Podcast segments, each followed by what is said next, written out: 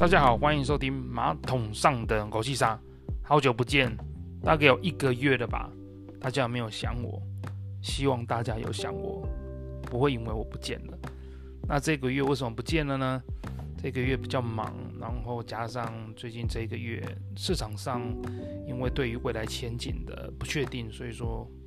比如像台股最近在一万六千四百点到一万六千八百点这边来回，然后也不知道。往哪里去？那当然，除了这个因素，呃，除了美国的经济的展望不太正面，应该是说分歧很大。就是说，大家有很很很半数的人，我觉得蛮多人在预期明年的衰退。所以说呢，指数呢一直呃，尤其看最近的美股一直往下掉，尤其道琼最近呢，呃，现在是十月五号、十月六号，道琼最近呢已经跌破了今年的年初的。哦，这个点，也说今年呢道琼是负的，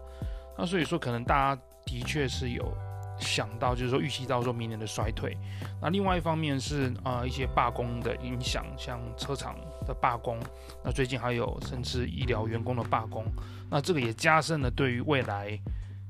通膨的一些疑虑。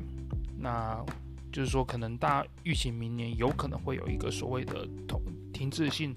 哦，通膨再加上这个衰退的这个阴影，那也是这个原因呢，所以导致在市场上其实就是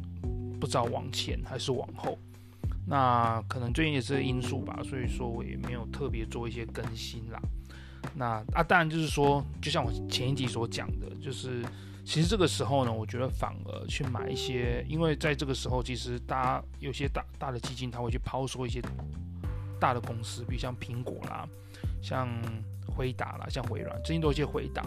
那我觉得倒是这些股票倒是是可以买，为什么呢？你看那个今年的 S M P 五百，其实呢，大家可以看到、哦、S&P 五百今年的这个呃报酬基本上都是这些大的公司所所贡献的。但除了说他们本身这这这个体质好之外，那对这未来他们的竞争的情况、竞争的的这个。他们的 edge 就是他们的竞争力，我觉得是会以未来几年来讲，会比其他的大型公司还要好。但除了说未来他们自己的 AI 的呃能力之外呢，还有加上这个市场上越来的消费者的使用习惯，其实在这个科技的成分呢，啊会占越来越多。那我相信我们的生活呢，你看这几年也是因为呃我们所花费在科技上面的越来越多，然后科技影响我们生活越来越多，我相信这也是这个原因，说为什么啊？S&P 五百的前七大这些大公司，他们的呃他们的报酬会比较好。那我相信在未来十年大概是个趋势啊。所以说，认为这个时候呢，虽然说整个市场上不太好，但是还是可以买进哦。趁这个时候呢，买进这些哦公司这样子。那说到我最近在忙什么？最近呢，哦小朋友刚好呃九月份开学嘛，开始上学，我们家小的也上了一年级。他大的是五年级，那感觉他们课业真的看就是一个小朋友的呃一个小朋友的那个功课跟两个小朋友功课，哦，感觉还是不太一样。虽然说大部分是我老婆在看，其实我也是不常看的，但是真的要看两个功课的时候，我觉得这也是一个感觉像是加班的工作这样子。那所以我们家小的呢，就是呃他最近这个月就是上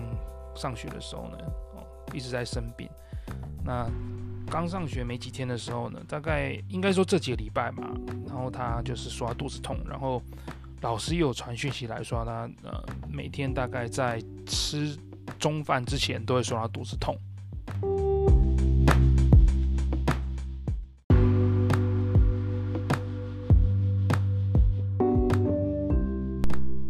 他都在说他肚子痛，然后会连续蛮多天的。那一开始其实我在怀疑说是不是因为。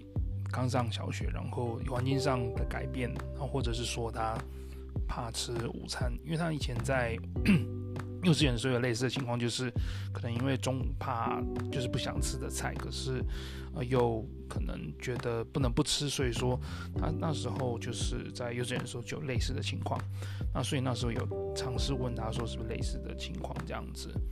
那后来发觉好像也不是这样子，他也不是单纯是。好像也不是因为紧张的因素，就我很认真的问他说：“妹妹，你是不是因为呢啊因为上学紧张，还是看到很多人紧张，所以肚子痛？他说不是，就是他肚子痛。那后来就是我们我去带他去看医生，本来呢是要去长庚的呃长长庚的儿童肠胃科，因为长庚有他有儿童专科嘛。那刚好那一天儿童的肠胃科他没有开，所以说我带他去附近的诊所，就是我们家附近的的内科去看。然后内科医生他还是蛮，我觉得蛮专蛮专业蛮认真的，就是有帮他呃他的腹部超音波。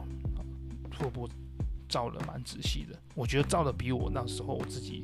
去外面做定期的健康检查时还仔细。我记得我去做定期健康检查的时候，大概就是大概扫了一下，扫了一圈哦，然后扫了预热，然后就跟我说，嗯，哪里有问题？可是我带我家妹妹去的时候，这家诊所他是照的每一个部位，包括你的脾脏、你的肝、你的胃，每个他都解释，哎，他的他会把所有他。照的部位呢，把它分得蛮细，然后每张照片都有，然后跟我解释是说他呃大概有什么问题这样子。那检查结果呢，其实他好像就是医生是说他的胃大概有一些胀气这样子，就是蠕动异常这样子。那后来呃就那个就是吃了一些胀气的药，那可能有好一些。不过很奇怪是说他还是说他会那个那个肚子痛。所以说，可能我觉得过一阵子可能还是要继续检查。那肚子痛完之后呢，他好像就是在上礼拜吧，在中秋节前的时候又发烧，然后好像是就是感冒吧。然后后来我们有去看，去诊所去看。那为了要以防万一，说排除是不是流感，因为最近刚好 A 流跟 B 流非常的多。最近哦，可能是因为大家 COVID-19 过之后，大家都戴着口罩。那戴口罩的时候呢，因为你你的病毒没有更新嘛，长期戴着口罩，你的你没有接触到外面的病毒的时候，当你哦回到家脱口罩的时候，你总会脱口罩嘛，脱回到家脱口罩，或者说在某些场脱口罩的时候，就反而是你的你的免疫系统已经因为太久没有更新了嘛，那没有更新这些那个。免疫系统的时候，你吸吸到这个新的病毒，可能新的 A 流，因为流感是每年每年的病毒株不一样嘛。那吸到这个新的病毒株的时候呢，你就感冒了。所以说这也是你看这最近这这最近这几个礼拜啊，诊所的非常诊所的生意都非常好。哦，他们我记得他们在那个前几年的时候，尤其 COVID-19 那时候大家都戴口罩开紧紧的时候，一开始的时候，那时候耳鼻喉科很惨呢。哦，他们的声音掉掉四成五成以上。那时候为什么？那时候那个很多的那个那个疫苗一开始就是疫苗的注射要在这些医院呢，因为其实也是因为卫福部考虑到说他们的营收因为受到大家戴口罩的影响哦，没想到戴口罩对他们那么大的伤害哦，其实然后所以说就是把这些一些呃额外的一些可以让人就像打疫苗啦，或者是说呃流感疫苗都在这些既然在耳鼻喉科诊所去做。那现在疫情结束啦，哦，大家因为呃要，因为大家之前都没有更新到病毒，所以反而是呢，他们最近的生意很好，哦，最近真的是很奇怪，就是也不是奇怪，应该是说真的是就没有病毒没有更新到，所以大家哦，慢慢慢有些人开始脱掉脱掉口罩嘛，那有些人会说，那干脆一直戴着，为什么要脱口罩？那我觉得其实讲讲实在话啦，我觉得也不也不是办法，就是你总不可能戴一辈子口罩，而且。像大家戴那种抛弃式的口罩，我觉得这也是很第一个很不环保。第二个说，其实我觉得，呃，之前有看一本研究报道，就是说，长期戴的口罩其实对于你的呼吸啊，还有对于呃我们的一些社交，甚至社交，或者是说之前呃，我记得小之前有提到一篇文章，就是说小朋友呢，呃，尤其在疫情这段期间，其实很多。这疫情这段期间的小朋友，有些小朋友们，他们好像对于人脸的那个跟人的沟通上面有些障碍，少数小朋友啦。那后来医生研究说，为什么这种情况？好像是因为，因为呃，小朋友学说话的时候呢，他是看看着嘴型嘛。可是当老师，比如像学校老师，他都戴着口罩的时候，幼稚园老师戴口罩的时候，小朋友他没有办法去哦去。如何去掌握说这个话他的发音要怎么发出来，发的正确？哦，那所以说呢，我觉得这是一个很大的原因，就是说，我觉得应该要慢慢脱掉口罩，因为我觉得人跟人的交流，其实我觉得嘴型、你说话还有你的表情是很重要的部分。当每个人只看到眼睛，你根本不知道那个人的表情，我觉得这个并不是一个正常的一个沟通。当然，很多人还会吃香，还是会吃相反的意见，觉得说就戴口罩嘛，对不对？现在 COVID 那天没没结束嘛，对不对？那我觉得说，呃，以目前的状况啊，其实是是大家可以承受的状况，就是这个这个风险。那加上呢，你看大家不更新，你看你一直戴着口罩，结果没有更新到新的病毒，对不对？结果反而会造成你看。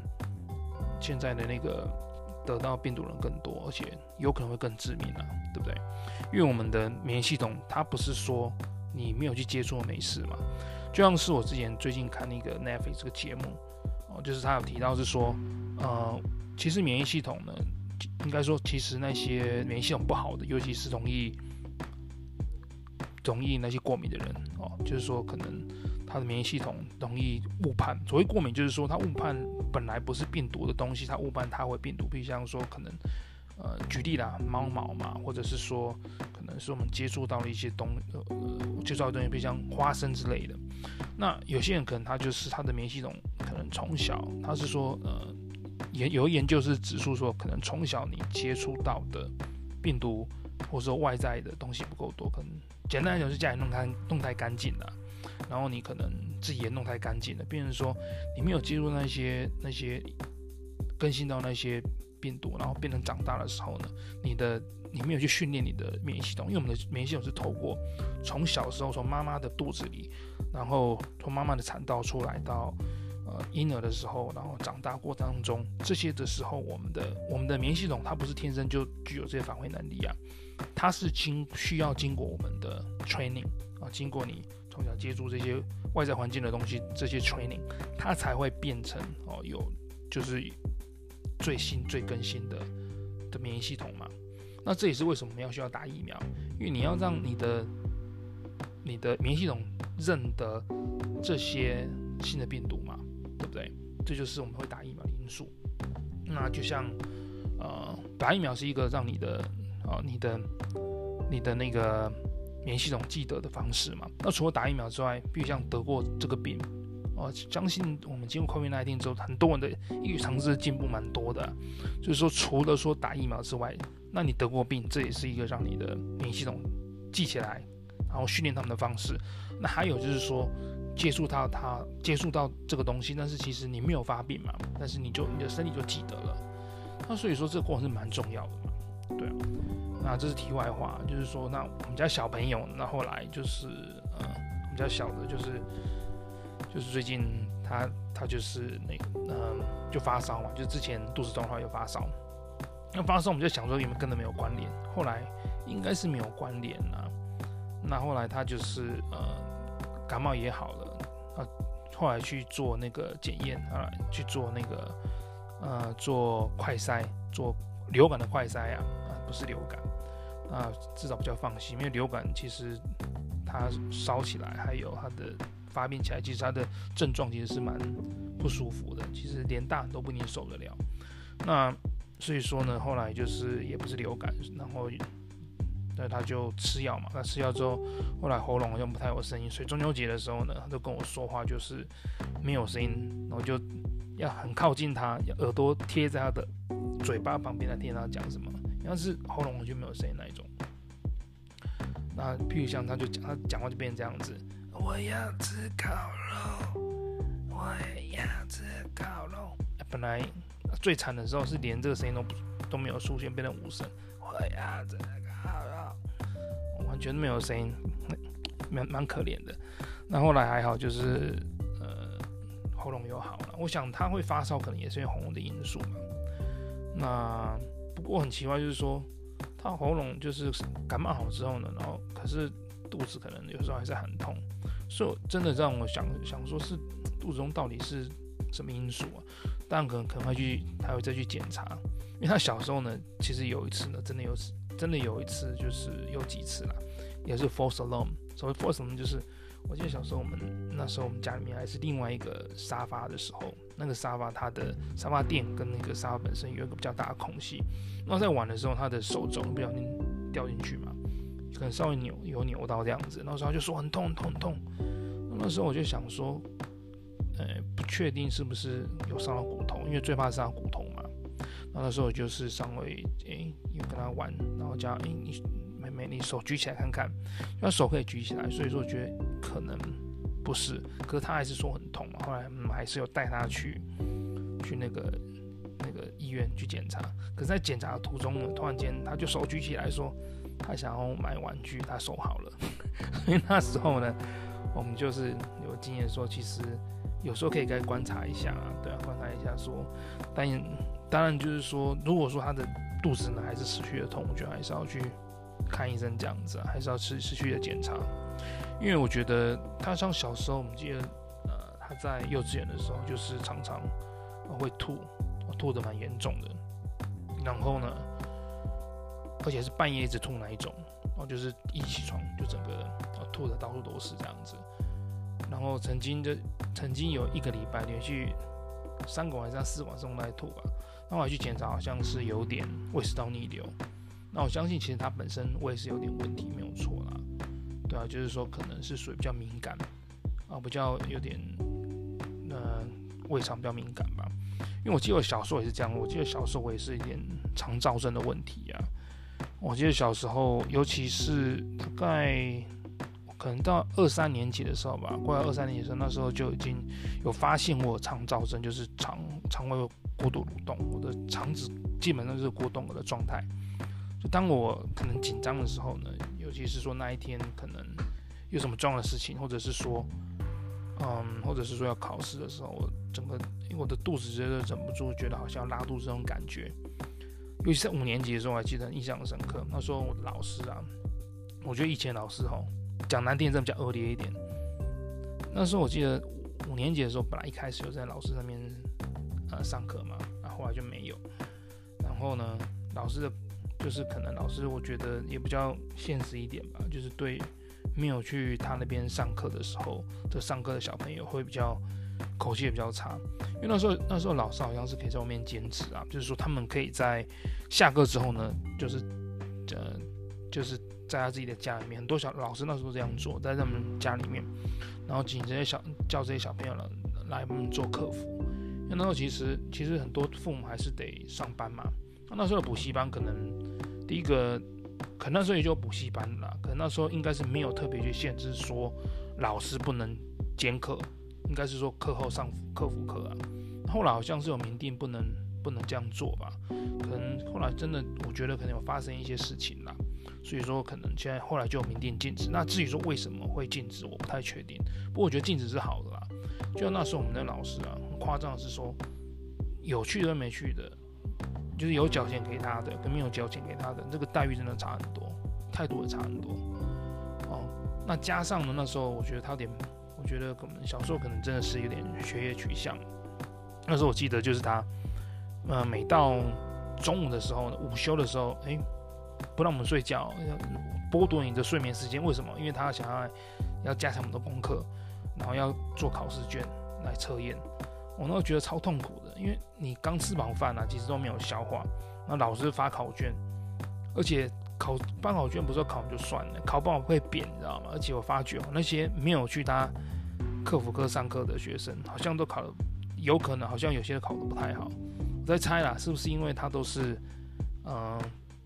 他的那些题目考试的题目都是用他去用他那个课辅课有上过的东西，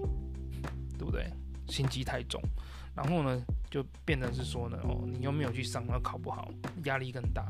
那时候你有考好呢，他是会贬人的，不是说这样就算了。那我觉得那时候老师可能，诶，国小国小五年级，那时候老师可能就有那些类似像那种可能升学压力吧，应该是说每一班每一班的小朋友他们的成绩的平均如果越好的话，我认为这个老师可能会影响到他的考绩之类的吧。对啊，我觉得。呃，我因为我们那个时代，比如说我们我们那我我们那个时我我那个时代，嗯，我觉得升学还是蛮蛮挂帅的啦，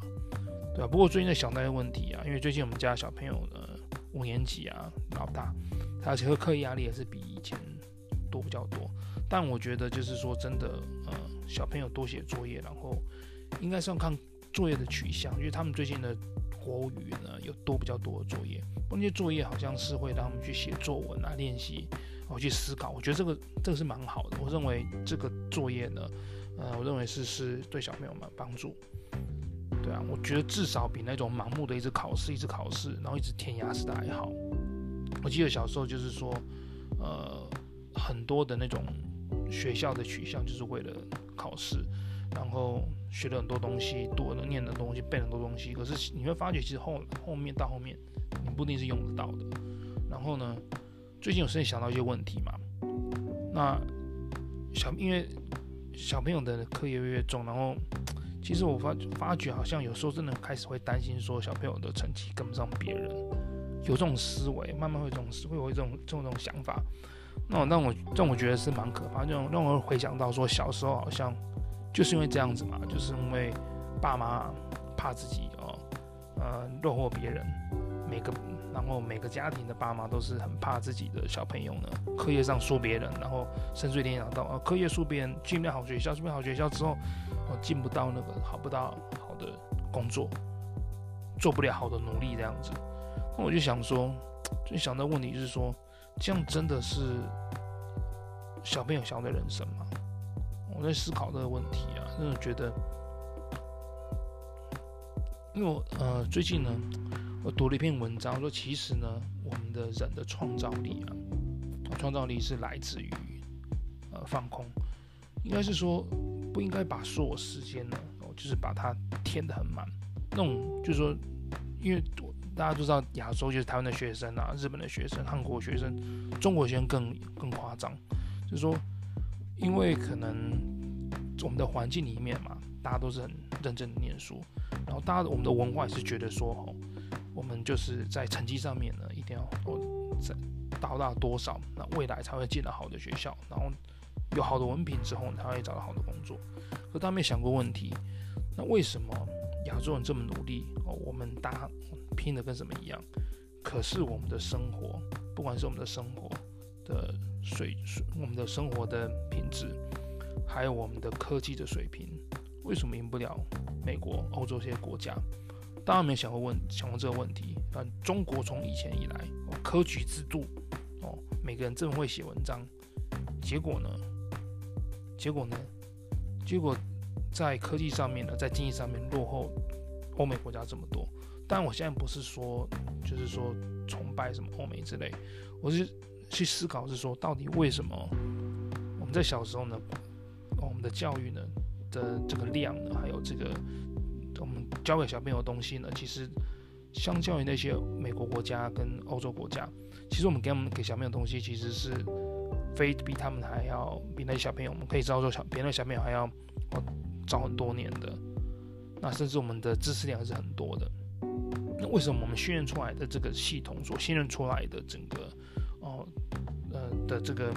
这个这一代的，或者我们上一代，我们能做的大概，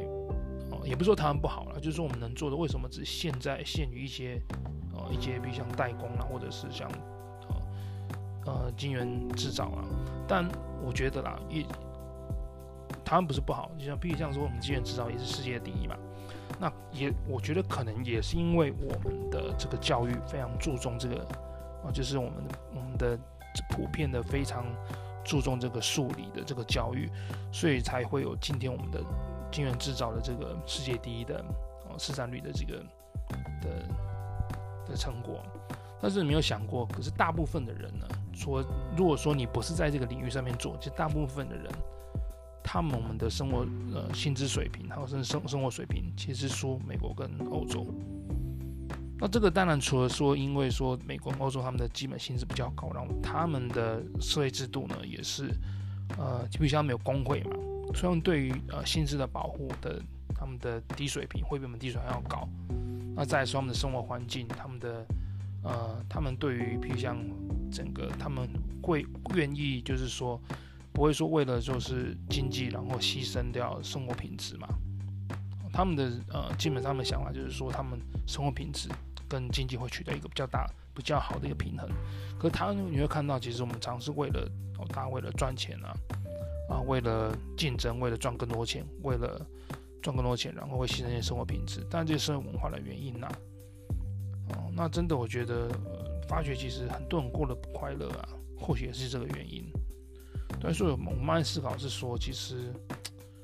真的呃，照着我们上一代的，你看，虽然说我们有经过这么多教改，啊，经过很多教改，就是说，我记得在我那时候就是说，呃，小朋友要无语发展嘛。那课纲其实也是慢慢在变，就是说，教说课纲就是聪明以前的那种很填鸭式的教育，有慢慢慢慢变成比较活的教育。哦，但是其实我觉得可能父母的心态啦。没有变，还有甚至说社会就是这心态没有变，很多公司还是会看学历啊，而且很多公司哦，你别，他只给三万元，可是他要求你英文要精通，什么语言要精通，要拜托。那大家念了这么多，很多人念了那么多书，然后其实他的能力是很不错的，很多人啊，结果是只为了拿个三万块的，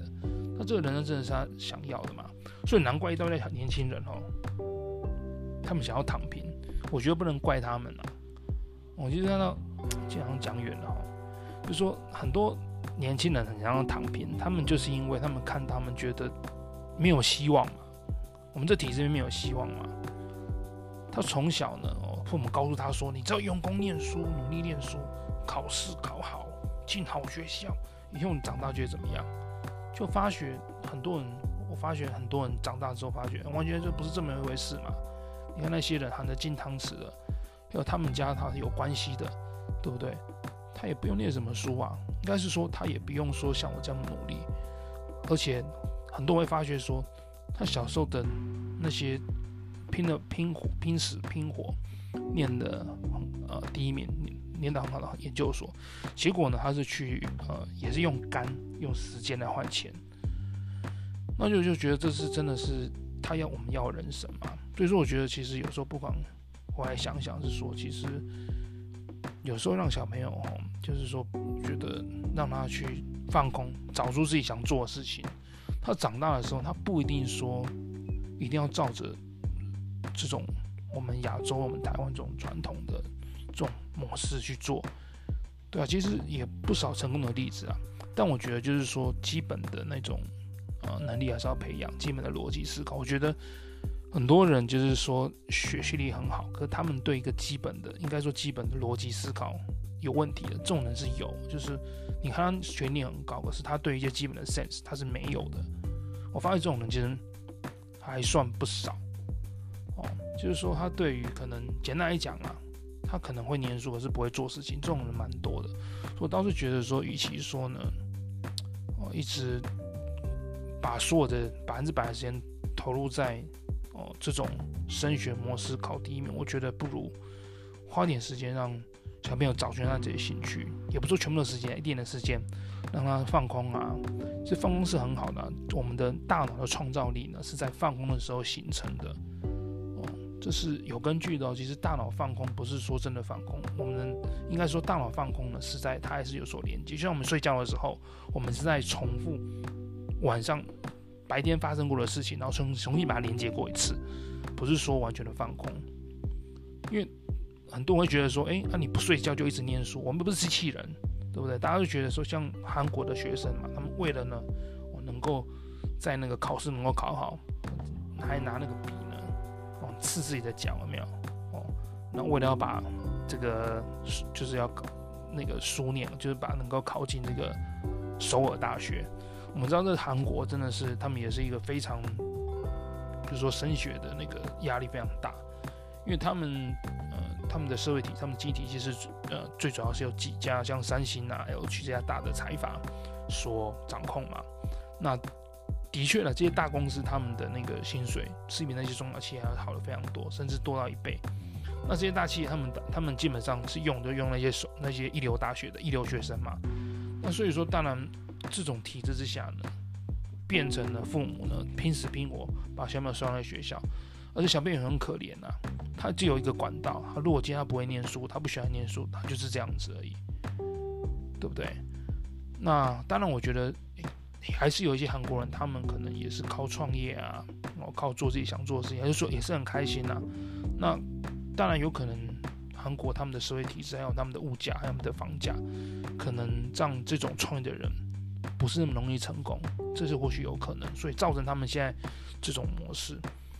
那我觉得说实在话，我觉得真的蛮悲哀的啊，真的蛮悲哀的。所以说真的难怪很多人他们哦，有些韩国人不止韩国人啊，台湾人也是啊，台湾现在比较少，就是说很多韩国人他们真的很想要，他们很多都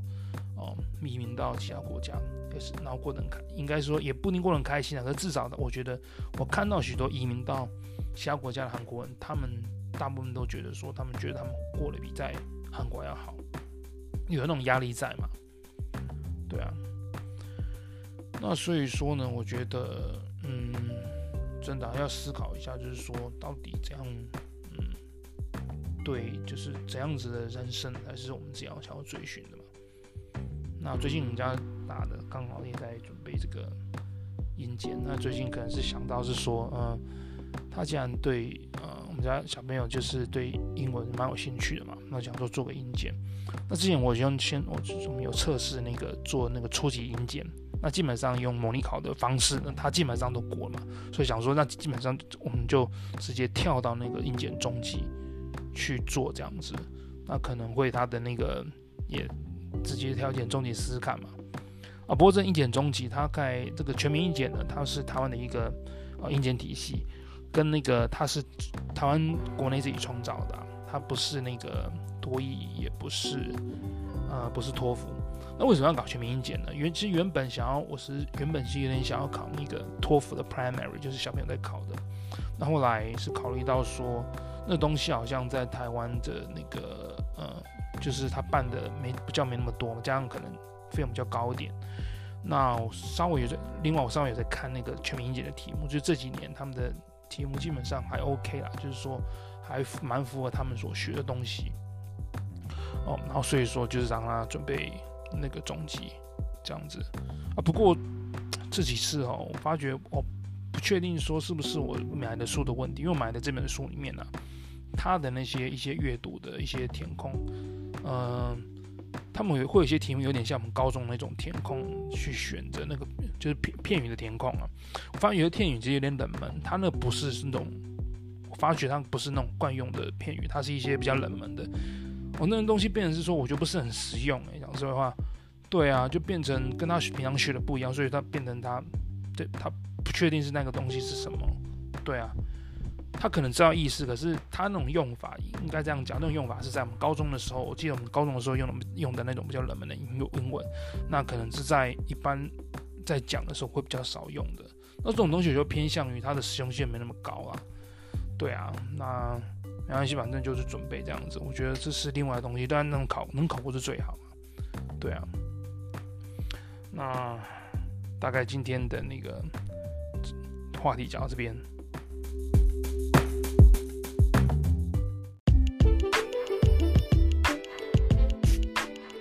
那我刚才想到是说，呃，刚才我们一开始有提到是说，为什么我们亚洲的学生，韩国、日本、台湾，我们这么努力？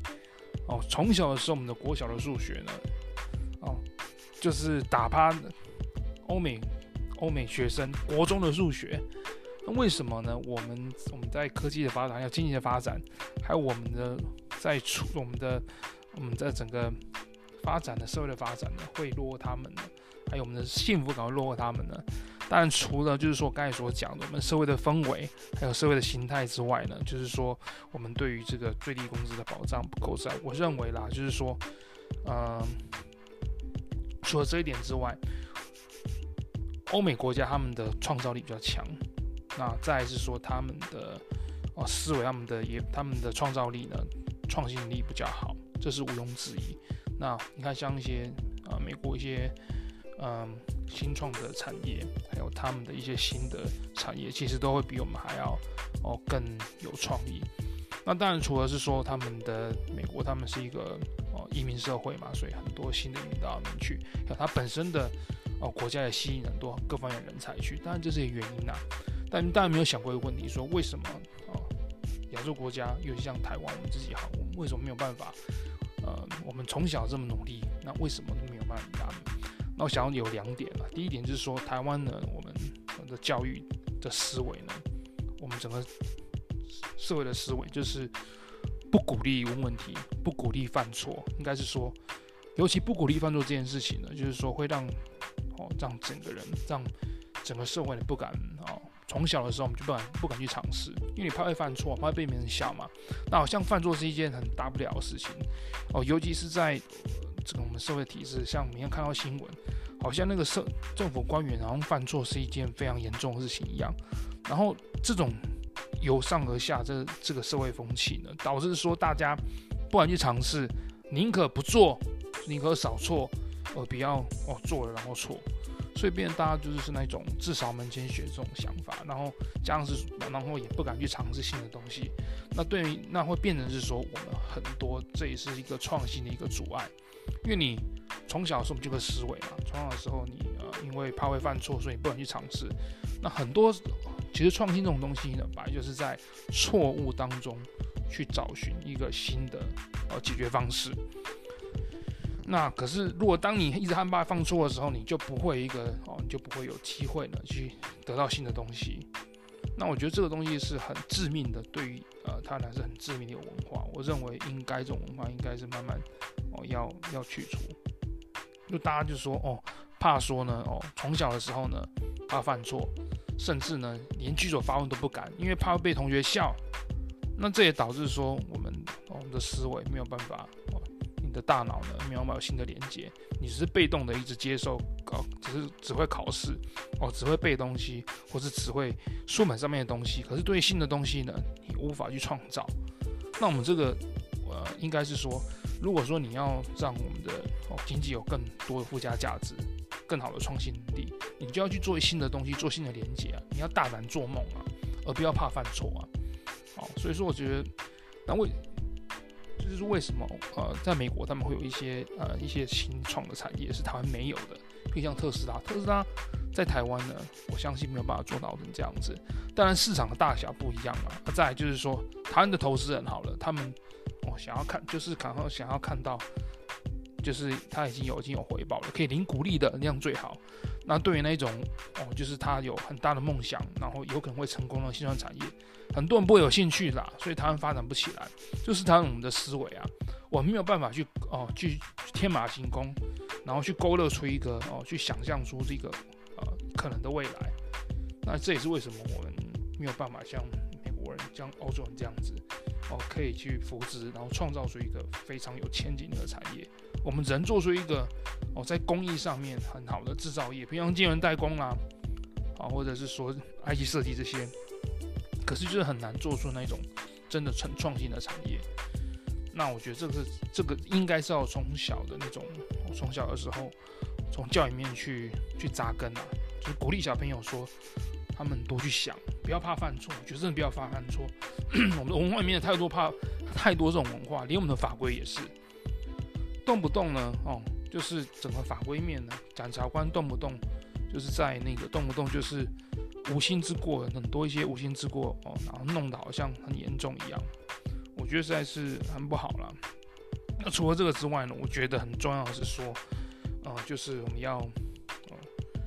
鼓励那个从小的时候，我们要鼓励就是小朋友去找新的东西，哦，就是说要去想事情的解决方式，嗯、应该这样说啦，我觉得欧美他们的那个，他们他们的学科呢，他们教的东西，其实他们大的一个呃学习方式就是跟他们不一样，他们会专门写报告，然后去呃假设一些问题，比如像说他们的历史学，他们历史的学习方法是说，他他不会说考试考你考一大堆那个有关历史的事件。他不是这样子，他是叫你做报告，然后去啊假设问题，比如像说华盛顿，假如说 George Washington，George Washington 是台湾，呃是美国的这个国父，他是美国的这个创创国的元老，那那时候带领美国的独立哦独立军队，然后打败英国人。那那时候他啊他历史就是他们的历史会这样说，比如像他会讲举举例说，假如说 George Washington 他。啊，没有出来选总统，或者是说他在那个独立战争的时候要是战败了，那你觉得现在的美国会怎么样子？他会举例像类似这样子，然后去设想，然后你就会找资料，因为你会借由这些 不同历史事件，诶，你会去推论说，诶，那时候还有除了 George Washington 还有谁？那假如美国战败会怎么样？怎么样？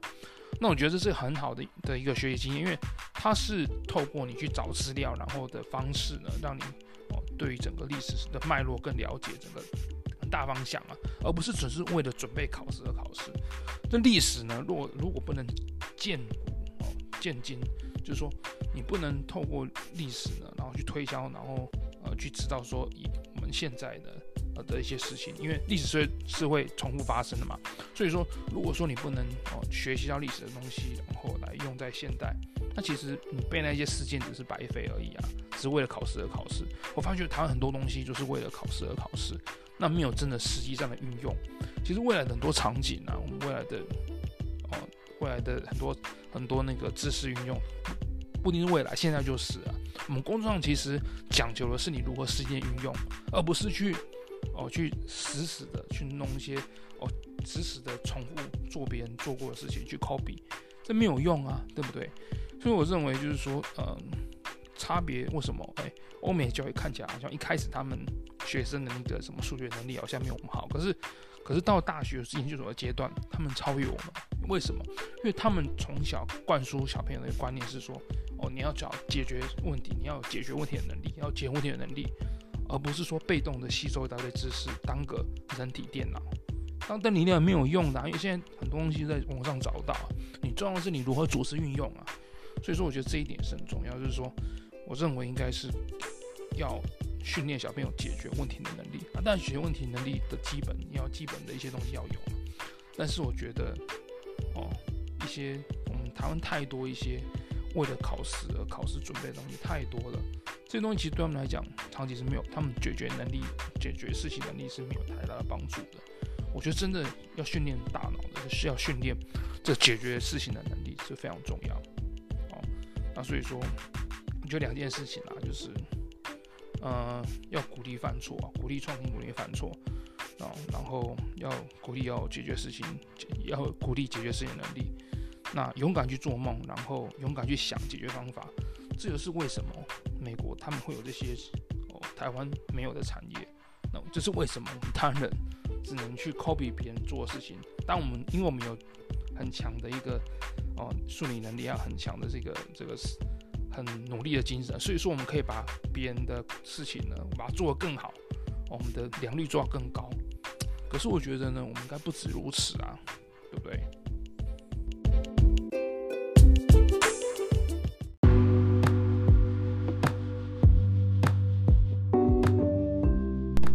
呃，来讲一下市场的一些话题吧。那其实最近这几。这一两个月，我觉得整个市场变化有点诡谲啊。那怎么说呢？因为原本大家是啊、在大概八月份的时候嘛，八九月份的时候，AI 往下掉，那可能是因为呃，大部分很多人觉得估值比较高，那加上可能辉达的缺货的问题，所以大家觉得说可能呃。目前看起来，可能下呃上游的跟或者下游这些厂商，这些这些呃组装厂，他们可能业绩不会像原本的这么好。那所以说股价有点下修了，加上可能这些股票有点过热情况，那那些大物慢慢也抛出来嘛。那甚至像投信啊，像外资啊，也趁的是受哦获利了结。那一方面呢，当然也是因为美元哦持续在往上。对对，台币持续往上升，非常的强势。那这也是我觉得这这是一个造成说整个嗯他们获利了结，然后外资获利了结一个很大的原因呐、因为毕竟美元在涨嘛，那利息相对来讲它有很大利差，所以很多人就是会宁可做那个美元资产，然后卖出台币这样子。那所以说呢，这个月我觉得呃上一个月来讲的话，整个 AI 的那个那些比如像群创啊。啊，你看纬创啊，啊，还有广达，还有伟影啊，啊，都不是很好嘛。那甚至像一些散热股啊，也是有一个蛮大的回档，十到二十八的回档啊，都吃的蛮大的回档。然后本来呢，市场上预期是说那个一些消费性的电子呢会慢慢回升，但是呢，好像后来发觉呢，就是呃，因为中国的经济的。衰退的因素哦，青呃失青年失业率，还有呃中国的房地产的这个债务的问题，所以大家预期到说，可能那个消费电子复苏可能也没那么快啊。但是当然就是说，很多厂商都说，呃，目前都已经在一个谷底的状态，应该不会更差。但是在这种谷底会多久，大家不知道嘛。所以造成是说这个消费电子呢，可能这几季呢，哦也是没有，呃这几个这一两个月也是没有非常好的起那个起色啊，大家以为哦就是说因为消费电子会一个很好的一个复苏，可是并没有嘛。那所以说，尤其像一些那个 USB 线材的，像微风电子啊，做 USB-C 的啊，大家或是像呃创维啊，嗯，做那个 USB Type-C 的这个晶片的，大家以为说会在这个会在苹果苹果换 Type-C 的时候会有一波一波那个需求，那结果涨上去的时候好像要跌回来一些嘛，又回档不少。那所以说呢，其实。这一波真的不好抓，大家也搞不懂说到底呢，这个整个哦电子股的走向是怎么样？本来是寄望呢 AI 下去的时候呢，消费电子可以起来，就看起来消费电子好像也没有真的起来。那最近这几天呢，十月初开始呢，好像诶，因为辉达呢，他们、目前有发表一些未来呃下一代产品 B 一百，那甚至他们呃这个 B 一百也获得一些呃一些供应商的采用。那甚至像一些中东大客户，好像也实际在下单，叫 Oniva。那所以说这个呃这个消息呢，也呃让那 AI 的股票目前有些回升跟反弹的状况。那我相信其实呃目前的情况呢，比较像是 AI 的股票啦。我认为有点像是呃不确定到底是这个跌升反弹，还是一个。落底的讯号，这说实在话，这很难判断啊。所以目前的操作的方式，我觉得还是以先试单，不要全部一起下去。对啊，而且我觉得台湾台台股的供应链啊，就是说真的，我觉得台湾股票有点变态，就是说，我认为上一波的 AI 真的是很多那种你掌握到先掌握到讯息的人呢，哦，你对市场上的时候，你对市场上你的研究要是充足，甚至说如果说你有一些。先行的一些哦，先掌握到一些哦消息的人，他们其实可以赚很大的一波。那等你发现的时候呢，进去的时候，那些人呢，其实通常都赚不太到，赚不到什么肉啊。所以说，这种消息的那个不公平的取得哈，我认为应该是应该不能说消不公平的取得，这种应该说这个消息的快慢呢，对于这个台股来讲呢，差异真是很大。我认为比那种。这种比那个美股的情况还要更夸张，因为美股呢，其实等到你发现这只股票，然后听到这些消息，市场上大家都知道的时候，你去买，有时候呢，应该说大以大型股来讲啊，比如像你买苹果那些啊，苹果、微软这些股票，你等到大家都知道这讯息的时候，你进去的时候，其实都还有很长一波，因为它是很长期、很长线的一个趋势嘛。可是，在台股不是哦，台股很多股票真的是 pump and dump。就是说，炒上去一波，他可能他先知道这个消息，他先他先大量进去买买买买，买进去之后，他赚了一波，他不管就先丢，所以说造成说那那个起伏很大，那股价它的股票非常的细，有一像群创嘛，你看涨上去之后，其实很多人在买在高点，就跟当时航航海王一样。那所以说，我觉得其实这是台湾股票难的地方啊。所以说，其实我也是一直跟大家说，最好是买那些 ETF。你 ETF 它会帮你，它会帮你做筛筛选嘛，会把一些就是市值比较差、市值比较低的股票，把它做一些汰换。那你也不用做一直去研究个股。其实想知道台，我觉得台湾的那种个股的那种资讯落差其实蛮大的，说实在话。所以说，其实。很难，有时候你要去看靠消息面去做股票哦。你就是说，如果说你是看那种报纸或者看杂志的，我认为其实你掌握到的讯息都比别人还慢，所以说实在话不好做。那所以说以台股来讲呢，我还是建议大家就是说，如果说比较没有时间看盘的人，还是要做一些哦零零五零零零五六哦零零八七八，或者是买一些美股的一些那个它的相对应的。ETF，哦，你就像零零六四六，哦，那个 S M P 五百，那所以说就是大概是这样子吧。那我最近也是也没有特别去操作，就是可能慢慢慢哦，目前就是把哦增加一些美股的部位，因为我觉得以美股来讲呢，啊，以长线来讲，哦，美国这些刚有说到这些。大几家大公司，辉达、Apple 啊，还有 Microsoft，我觉得还是未来蛮有蛮有一个蛮有这个竞争优势啊。而且我觉得他们就像那个 Charlie Munger 他所讲的，If you buy a good company, it will take care of prices. The price will take care of itself. If you buy the good company, the price will take care of itself. 就说如果你买好公司的话呢，你不用担心价格，因为它每年它的股票呢的价值呢，股东权益价值呢会随着它的获利呢一直往上慢慢慢慢爬，所以不用担心。所以说，我认为买那种公司是最好的。那以上供大家参考，谢谢大家，拜拜。